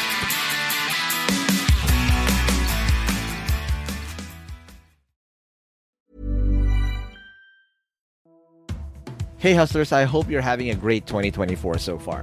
As you know, a lot of startups had a very challenging 2023, and hopefully things are going to do better this year for a lot of us. Not just because it's the year of the dragon, but also because our sponsor Dragon Pay is here to help your startups process payments in the most efficient way. Established in 2010, Dragon Pay empowers businesses of all sizes to accept and disburse payments through secure and convenient channels, giving your customers the flexibility to choose the payment method that suits them best. With over 85 partner channels, 35,000 partner branches nationwide, including QRPH, e wallets, crypto, buy now, pay later, and many more. They also process an astonishing 15 million transactions processed globally each month. Dragon Pay is your trusted choice for online payments. And here's something to show you how legit Dragon Pay is. Dragon Pay was named FinTech of the Year at last year's Philippine FinTech Festival in 2023. So let's make 2024 extra prosperous for you and your startup in this year of the Dragon. For more details, head on over to dragonpay.ph. That's dragonpay.ph. Trust the pioneer, trust Dragon Pay.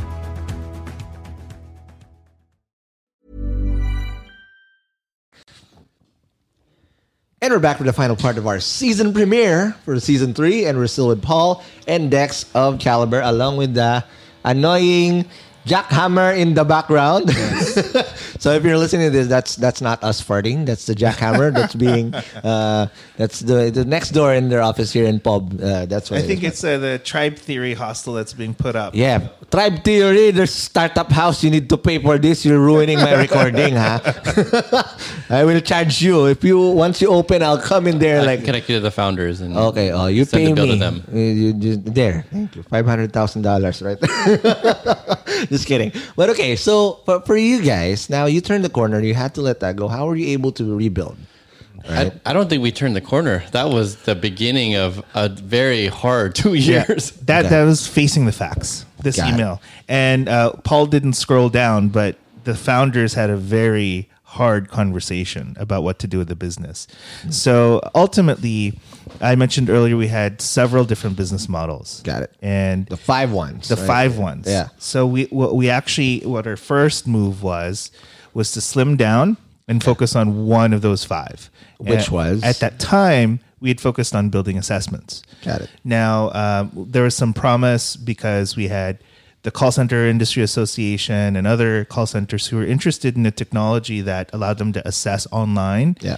and uh, identify who uh, to screen candidates. Mm. So we committed on the basis of the interest about two or three key players, really big names in the industry, who actually had real commitment behind it. Okay.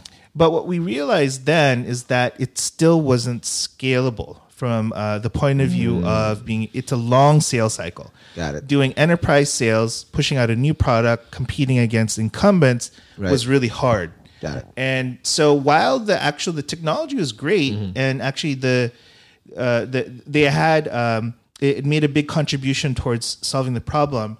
What we then so we went through pivot one to slim down and focus. Mm-hmm. Then we had to focus. Then we what we did was we switched from assessments to building a matching marketplace. Got it. And that's when we started to get traction. That's what I love. And that took I- about a year and a half. A year and a half to do. dude i love that shit because again um, i'm working i don't see the rubble anymore it's very highly targeted Yeah. and whoever applies, I know I have a high chance of hiring that person. Yes, now you do. Yeah. And Yeah. early days, it's it was Uh, marketplace is one of the hardest things that you can build. Yes, because you have to supply, supply and demand And all demand, the two sides. right? It's not like you know, oh, I'm just gonna create supply and wait for the demand. That's that's building something that nobody wants. Exactly. Or you know, and or you're gonna do demand and no supply, dude. That's scarcity right there. What are you gonna do, right? So I remember actually the the second conversation Paul and I had about facing hard facts was Paul said, based on the trajectory you're going, this uh, the SaaS assessment play is not going to work. Uh, we need to build a marketplace. At at the beginning of that conversation, I was like. Hell no, we got to commit to this. We're almost done. We got Right. commitments. But by the end of that conversation, which is about 45 minutes, we're like, you know what?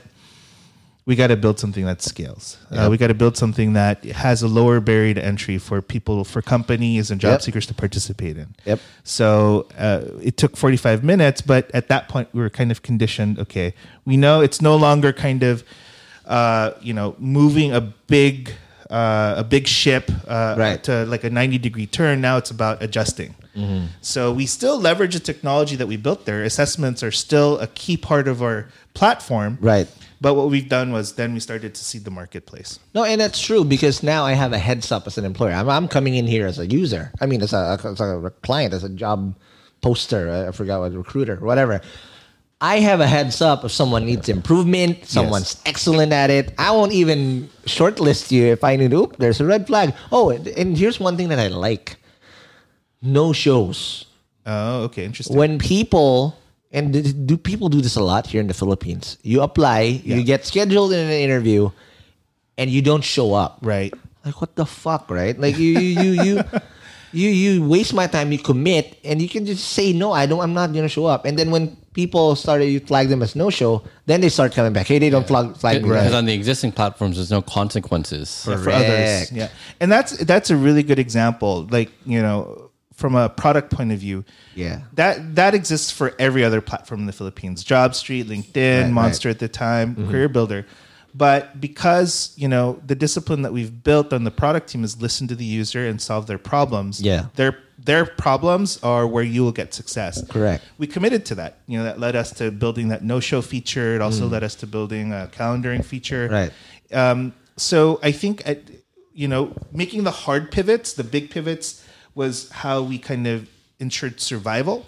Yes. But the way that we ensured growth and kind of sustainability is making these small pivots in our Right. product. But how do you know it's the proper pivot to do? Because this is a lot of startups again would try to pivot out of with no proper structure, and they pivoted. Sometimes they pivot into oblivion, right? Like, oh shit, you pivoted in the wrong way, or you're supposed to go right, you went left, you're fucked, Yeah. right? How, how how do you do that? Well, you know, I, I uh, Paul, Paul, there's there's a, a saying in Kalibrr, uh, my saying.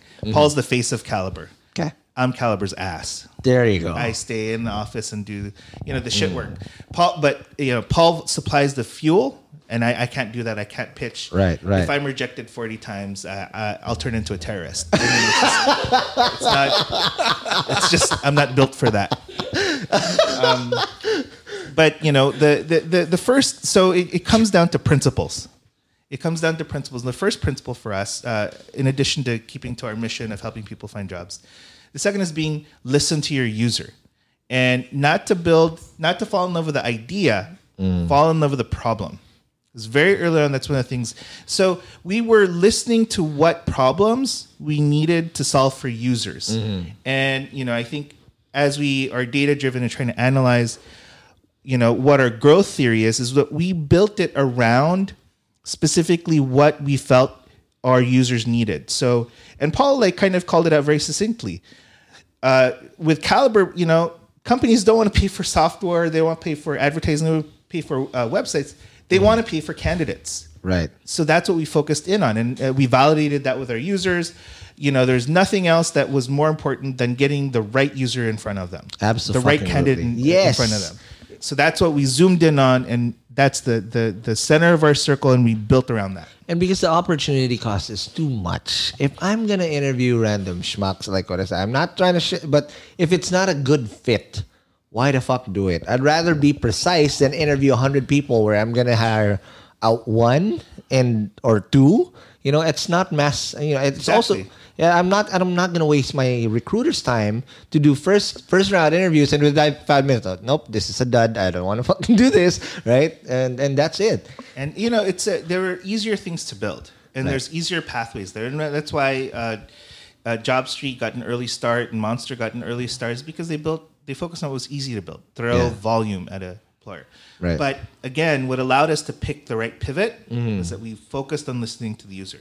What it might not be apparent or might not be uh, kind of slap you in the face, Mm. but if you listen to your users and you make that a habit of how you make decisions and Yeah. you prioritize what's important to your user, Mm-hmm. then it'll it'll help you understand which direction to choose. Absolutely. And is there a structure though? Is there like because again, it's easy to get feedback, but sometimes some other startups would need a proper structure to create the next iteration to get that. Is, is there something that you can share on how you create that structure to pivot? Uh, okay, um, th- that's uh, uh, every every different company will do it differently, but there's Okay. one thing that must be the same.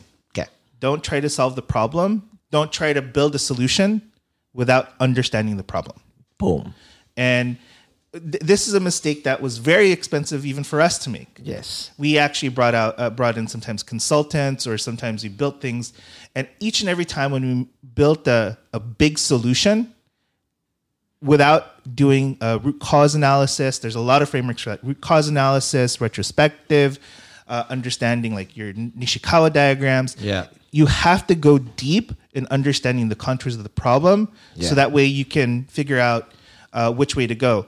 So there's you know, Ishikawa diagram, root cause uh, analysis, retrospectives, analyzing your technology, your user needs, and then also the personas that you have in your business model.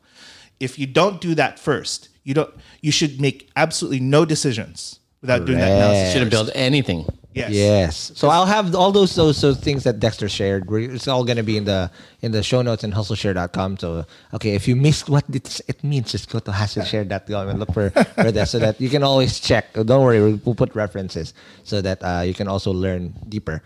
Okay, now you were able to pivot and whatnot. How are you were you able to rebuild the team, which is the most important thing? You lost your your half of the team and whatnot. You did a Red Sea parting. How are you able to grow back the team to where it was? You had a big office, you had big staff now, right? And I don't know how many waves of people were you able to have before you got to this current uh, iteration. Well, Uh, how was that like? So when we, I think, did that pivot um, in the summer of 2013, we were about 30 people, and then we shrunk down to like 12 to 14. Wow. Primarily engineers, Okay. Mm-hmm. uh, product designers, and then we were basically at that size of less than 20 Mm-hmm. from about mid 2013 until early 2015. Yeah. Wow. Um, so we Stayed lean, really. we stayed super lean. Yeah. Uh, we just stayed at the uh, 55 kickstart and just Yep. you know try to figure out you know how to get to product market fit. Mm-hmm. And I think once we uh, launched the marketplace, I think we launched it March 2015. That's right. Is when we began to then begin to build out the team, be, begin to build out our sales team. Begin to build out the marketing uh, function, and because we also operate our own recruiting platform, of course. shouldn't be that hard to build. Absolutely.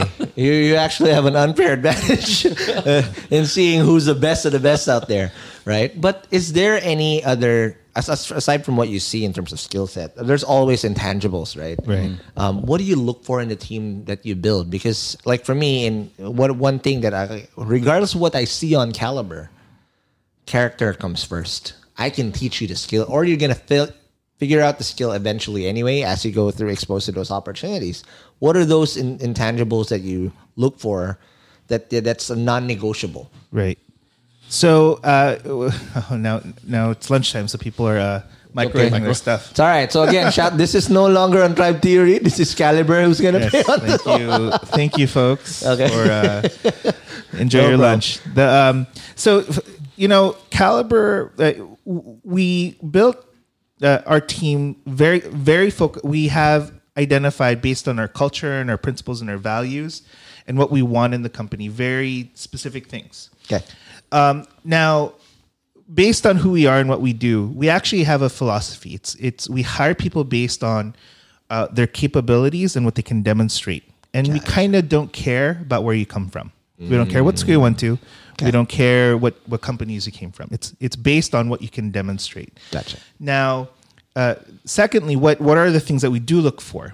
Um, we look for how quickly and how uh, how quickly and how committed people are Okay. to learning. Got it. So the assessments that we have actually test people's capability of how quickly they can they learn for Hmm. a programmer, how quickly they, can they learn a new programming language and compile code in that language. Right. Mm-hmm. So uh, and it's really hard, right? It doesn't matter where you went to school. Right. It doesn't matter where you worked for before. Mm-hmm. But if you're able to pass this uh, uh, this assessment and go through our subsequent uh, technical interviews, Right. um, then you can get in. And what's interesting, we just um, we we've hired people without college degrees who turned out to be great talent. People who you know last year we hired uh, like an engineer who's uh, not trained as an engineer, he's an architect designing buildings. Probably the best dressed engineer that we have. Okay. Uh, you know, and Not throwing shade at the other engineers, but you got to step up no, they did. They'd admit it. You know, they wear the free T-shirts from all the hackathons they go to. you know, we've hired you know someone recently who she learned how to uh, code on pen and paper No way. because she didn't have a laptop. You know, and and crazy. uh, and her her uh, her major in college was math, right? So you- I think that philosophically, I mean, uh, how we hire reflects our principles as a company and what we're trying to do. We want to enable not just Kalibrr to do this; we want to Yeah. enable your company to do it and others. Is how do you know what capabilities people have beyond where they went to school, beyond where they worked? Okay, now there's one thing that you guys are fucking amazing at. And Paul is a master. I don't know any guy better than this here in the Philippines in terms of fundraising.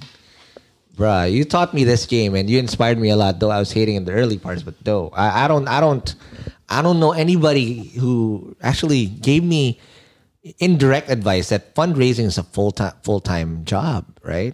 And you guys raise a ton of money, right?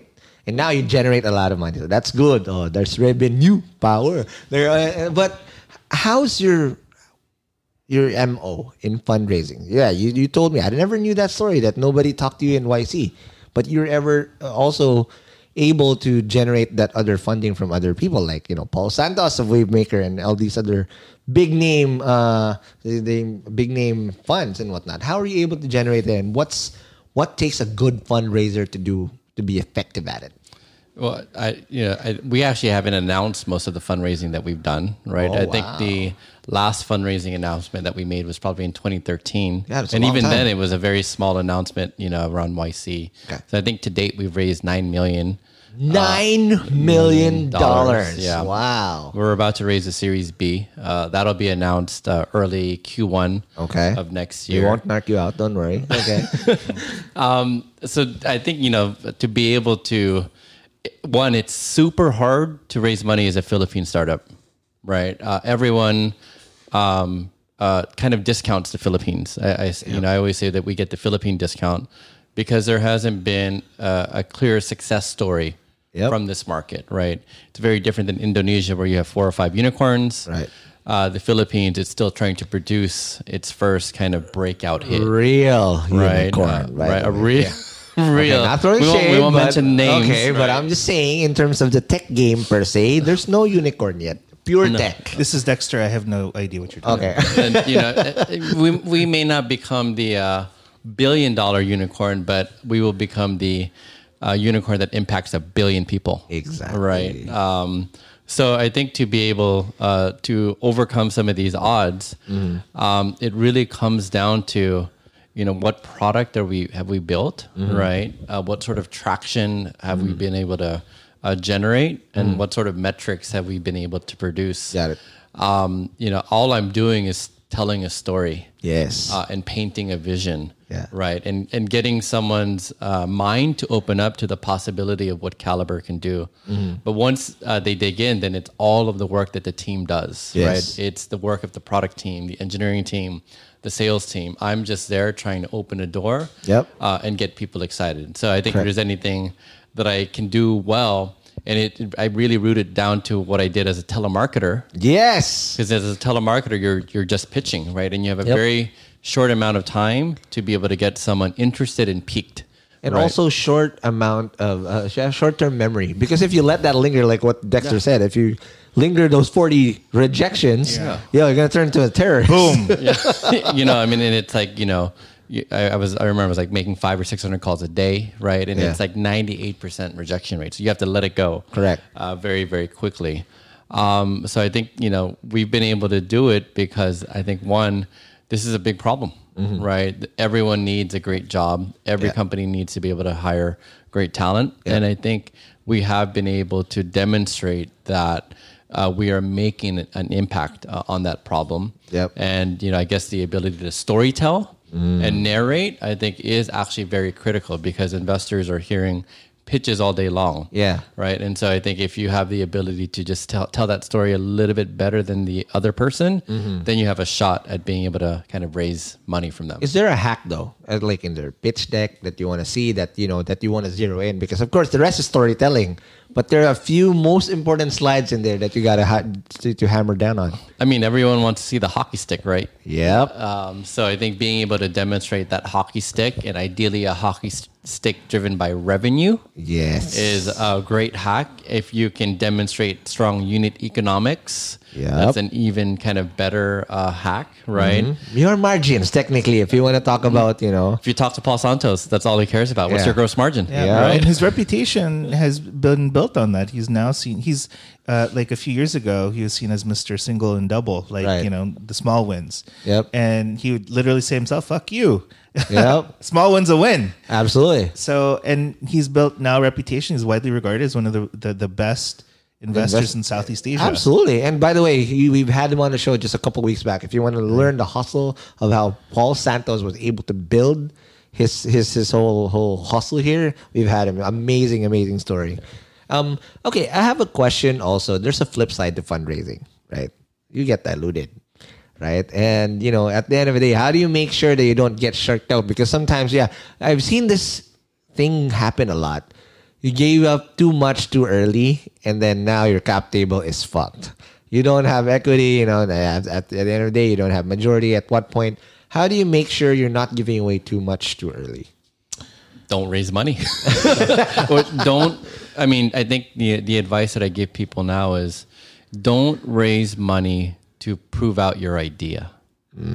You only raise money once you have something that can begin to grow and scale with the money that you're going to raise. I think the mistake that you know we made and that you know a lot of startups make is they raise money to figure out how do I get to product market fit.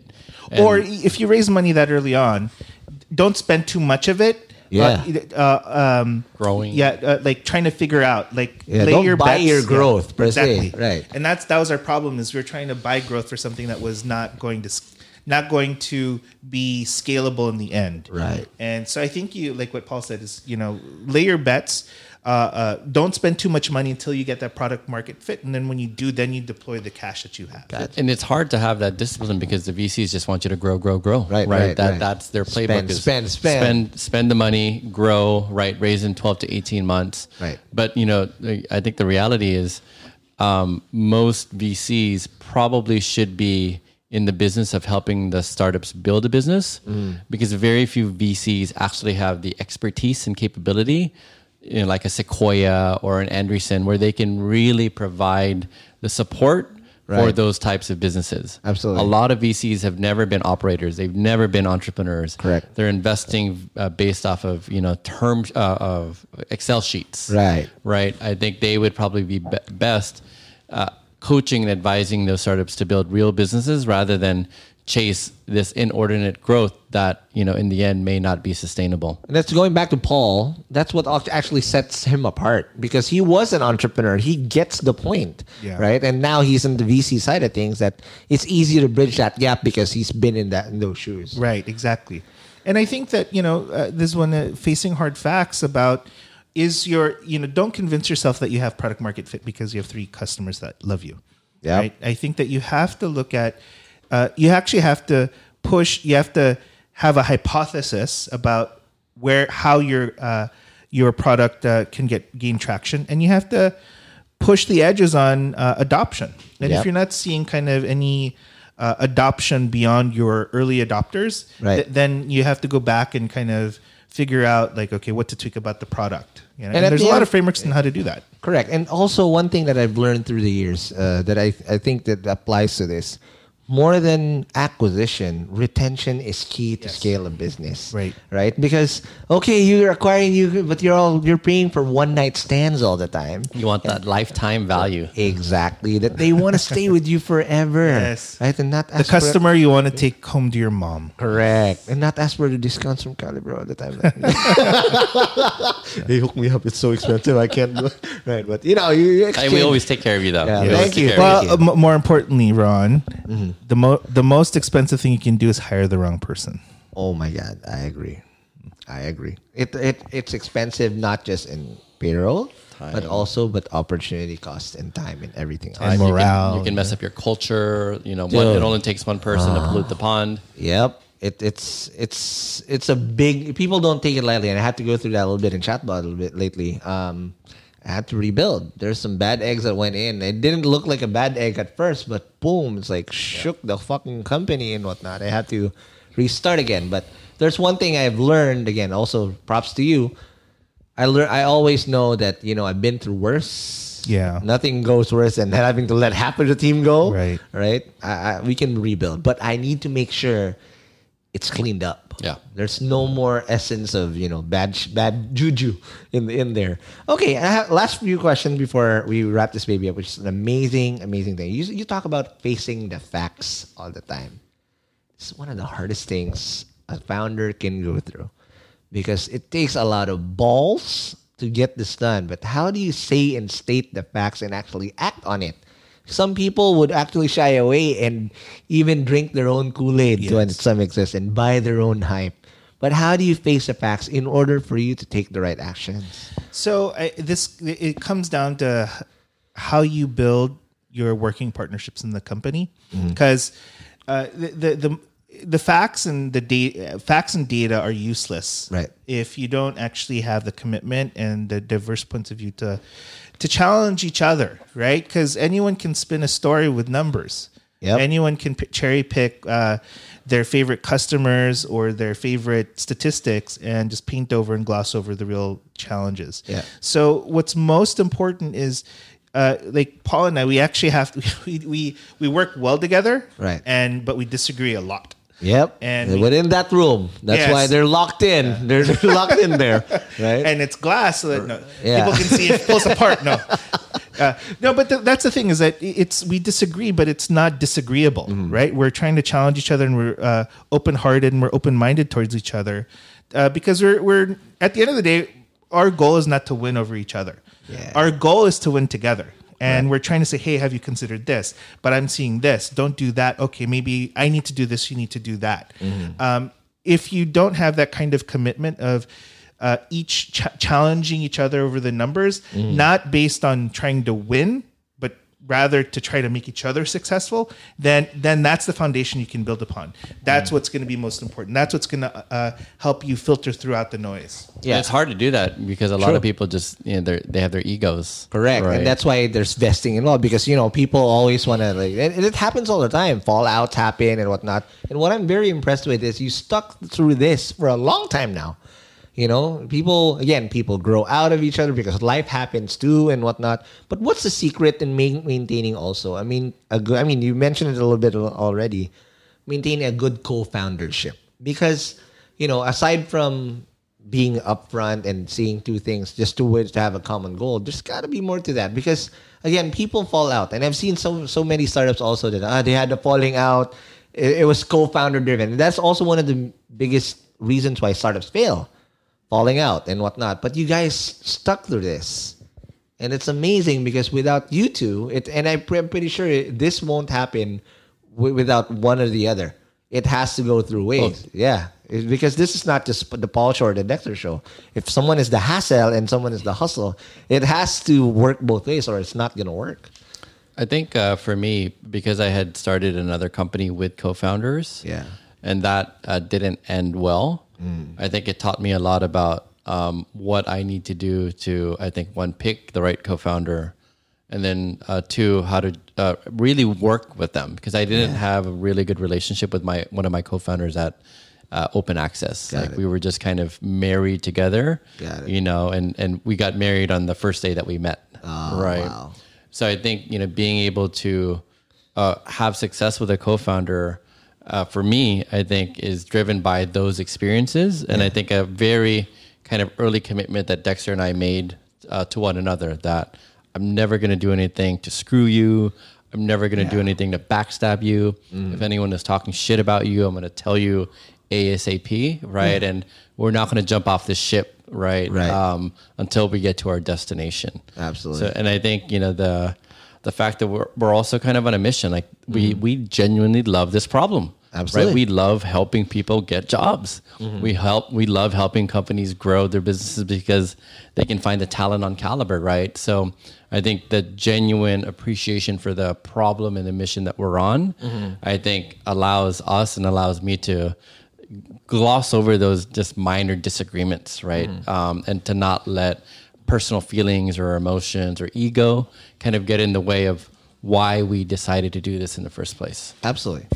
Because we've both been on the receipt, like even in Cowboy, we know how hard it is, Yeah. and we've all been gravely wrong at some point. Yeah. So it just it takes the the kind of friction out of having these conversations. It's like kind of when you've gone through the trenches with someone together. It's Yeah. not you, you know you you Your brothers for life. yeah, exactly. Correct. And, you know, we, we actually added a, a third uh, uh, person to our executive team named Sanuk. He's Okay. uh, he's a, our former uh, country manager in Indonesia, and Okay. You know he had built Indonesia, and it's it's kind of like we gave him a a small pittance of uh, of seed funding, and he was able to take Scale over it. that market. Wow. And um, but his challenge was he was by himself. Um, uh, not to air kind of oh, yeah, it's not not unknown. He actually wanted to leave the company because I think what I realized, what we realized, is that he felt he was fighting that entrepreneurial battle on his own, and he he didn't have the benefit of having somebody there who is his partner and equal to encourage him and to challenge him, right? So it always felt like he was uh, uh, trying to do this alone, and he he wanted to leave, but then once we kind of you know we we worked our relationship with him, and now he's actually promoted. He's actually now the Nice. he's he has my old title, chief operating officer. Now I'm the chief product officer. Awesome. That's amazing. Now, okay, uh, I have a couple more questions uh, in terms of uh, what would you change if, yeah, again, this is hypothetical in what in, in that sense, knowing what you know now, what would you change in how you scale this and how you you're doing things now? I mean, just going back in hindsight. What would you have changed in, in, in how you're scaling? But at the end of the day, we're, we're, you're where you're supposed to be. But if you had that chance, how would you change things and what would that be? You know, the Philippines is a hard market to start in. Uh, it it it has many disadvantages. Cartel-like economy. Yeah. Uh, infrastructure isn't good, right? Dominant uh, existing player. Um, it's not something that I would change, but a lot of people have told me that if we had started Kalibrr maybe in the U.S., we would have been uh, uh, more successful faster um, because of the fact that we do have a very unique, differentiated approach to recruiting uh, in a market that would value that. I think in this market, we've had to do a lot of education, Yeah. a lot of just going against the inertia, Yep. right, uh, to be able to get to where we are today. So I think. Uh, I wish the Philippines was was different right, Yeah. and didn't provide these challenges, but I think at the same time, the Philippines is the challenges of the Philippines has given us the grit. Absolutely, it's given us the resilience. It's, Yeah. it's literally forged a company made from steel, and it's going to be, I think, very hard for anyone else to come in here, Correct. and compete. Because we've had one of your homies compete with us, right? Who? Forget, but yeah, okay.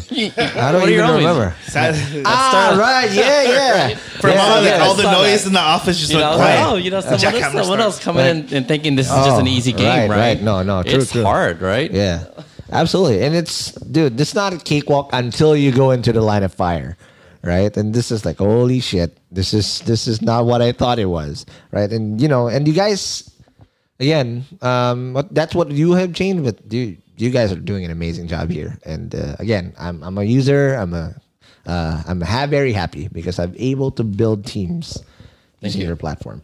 Okay, now um, in terms of asking for advice, we can't figure it out alone sometimes. Whatever, how much you fucking discuss shit within that room, there's got to be a stalemate at one point or the other, and you need outside of advice. Who do you look for advice from, and what are those advice you ask from them, and how do you make sure that it you you you because sometimes advice doesn't make sense, so you have to take a grain of salt, and that's also it takes time for for people to, and maturity to get that because some people just get discouraged by it, like fuck, why are you asking me to fucking shut everything down and whatnot, right?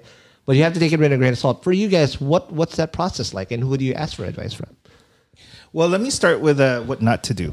Okay, let's do that. Okay. So, what not to do? To take advice from amazingly smart people, but not think through how it to apply to your own situation. Let me give you an example. Okay. Let's go back to Paul Graham. Yeah. The the advice that he gave in that email was great. It forced us to face the facts. Okay. He also gave us bad advice. Which is So the story that I remember is that uh, in Palo Alto, we actually uh, were based there for a bit. Okay. He was crossing the street coming out of a Starbucks, and he saw our Paul, Paul Rivera. Okay. And Paul Graham yells across the street, "Paul!" And Paul turns over. It's Paul Graham. so Paul on Paul crime. yeah. And he says, "You have to change your name." We're like, "What?" You can't go go to demo day uh, as Kalibrr. Paul's like, "Why?" It's because you have two deviations from the real wor- word, and then you went through examples of other companies who like Flickr, Yeah. and uh, and others uh, with the double R and the the K. That uh, if we don't change our name, you are doomed to face uh, uh, not enough traction, right? And so, to be honest with you, we actually on demo day at YC we changed our name. Oh, We didn't pitch as Kalibrr, you pitch as Skill Nova. What? Exactly. Fucking terrible name. and I remember like Paul Graham sat with us at the next dinner and he's like he like opened the laptop and said we're going to find you a new name right now and we went to to domainsearch.com and he was sitting there he the me Paul, it was like the principal's office we're going to fix this right now so I think that you know it's an example and we got um uh, there's no sage that's going to solve your problem with Yeah. a silver bullet piece of advice. And it doesn't matter if that person is the most respected person in your field. Right. Right. So beware of the gurus. That's that's the first piece of advice. The second is we actually are in the habit of going out and soliciting advice. Uh, your board, if they don't give you advice that's useful and practical Yeah. and covers a, either a technical uh, deficiency or Yeah. um, a, a business deficiency, then they shouldn't be on your board. True. Um, uh, money is not. Nobody should be able to buy their way onto a board, or at least the the boards who are just there for the money are not the ones who are the most useful. Correct. We have built advisory boards Okay.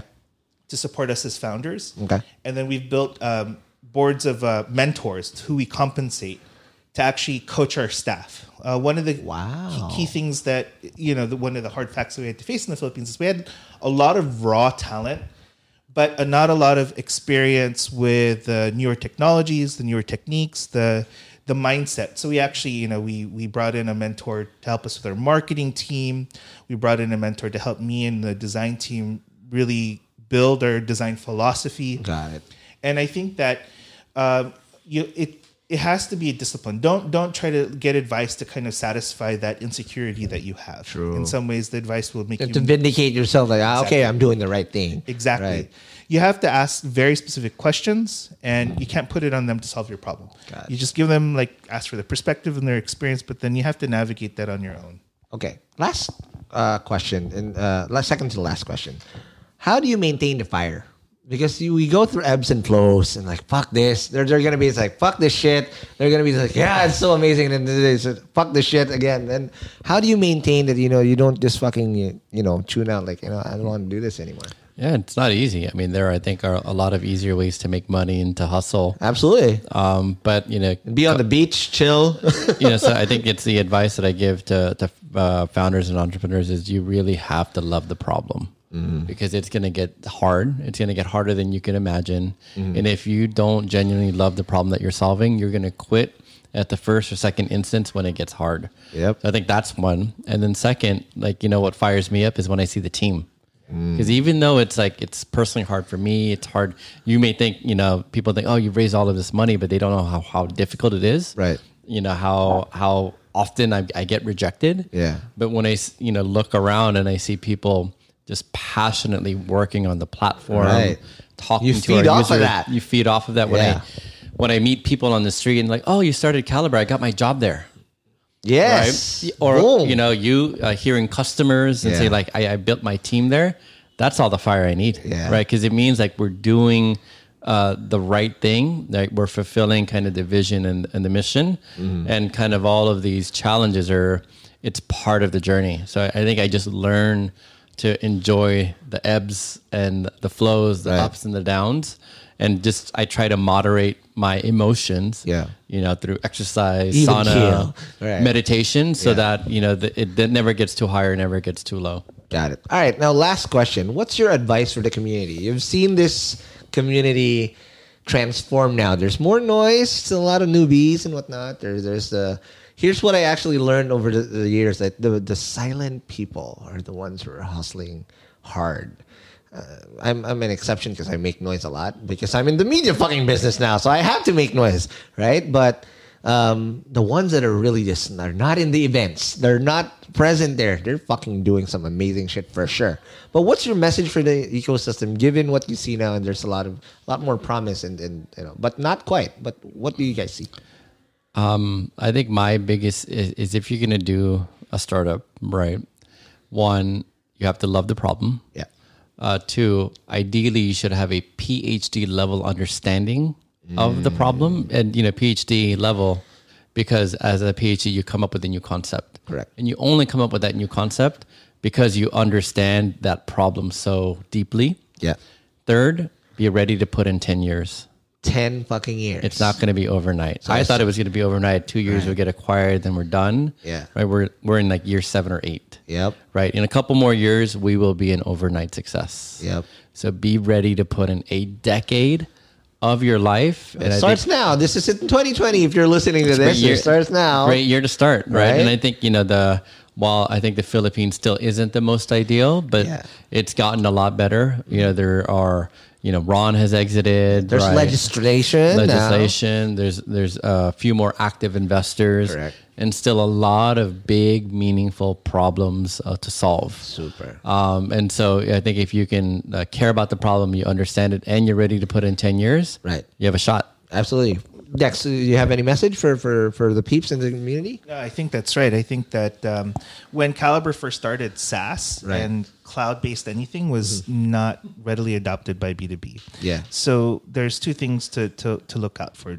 You can't build a business rejecting reality. Yeah. But in the next few years, I do think that there's going to be particularly around um, um, payments, around uh, commerce, even transportation. There's going to be more innovation space for innovation. Yep. Uh, I, I wholeheartedly agree with what Paul said. I think that if I was to give any advice um, in terms of getting off the ground here, is uh, or, or actually scaling a business, is to to really understand the problem before you make any decision. Correct. Again, the worst is, and this is really expensive from from Kalibrr's point of view. Is we Right. when we believe experts and when we didn't reflect on what was uh, the challenge either from a user point of view or a business point of view, we made the most expensive mistakes. Like, Absolutely. Okay, guys, thank you very much. That was amazing. I could have Thank you. said I couldn't think of a better uh, uh, you know guest to have on the show, not just to start my season three, but to start the year. I hope this inspires you on your grind for the rest of the year. This is the best way to start this one out. Okay, guys, before we go, what what's next for Kalibrr? Invite people over to try out and and, and look out after you. What did they do? ah, we're going to be uh, pushing out new products this year. Nice. And we're also going to be making some big announcements. Oh shoot! But I'll, uh, I'll, I'll, I'll let those come in due course. Okay, I won't knock you out. Don't worry. But just tune out. And again, if you want to get Kalibrr, you have to just go to kalibrr.com and go to contact us. And we have a little promo code. Uh, put out hustle share in there in the comment section so that you can do that. And don't forget to follow us on whatever podcast app that you're listening into. And if we did say a lot of sh- jargon, which we did, go to the hustleshare.com show notes uh, so that you can see and you can learn deeper and that, that. And again, if you want to get first dibs on who we're going to have on the show, check out the Hustle Share community on Facebook. And lastly, don't forget to message us on our chatbot on facebook.com or messenger.com slash uh, Hustle Share powered by Chatbot PH. Again, Paul and Dex, thank you very much. Thank you, Ron. All a lot of fun. And I'll see you guys in the next episode. Peace.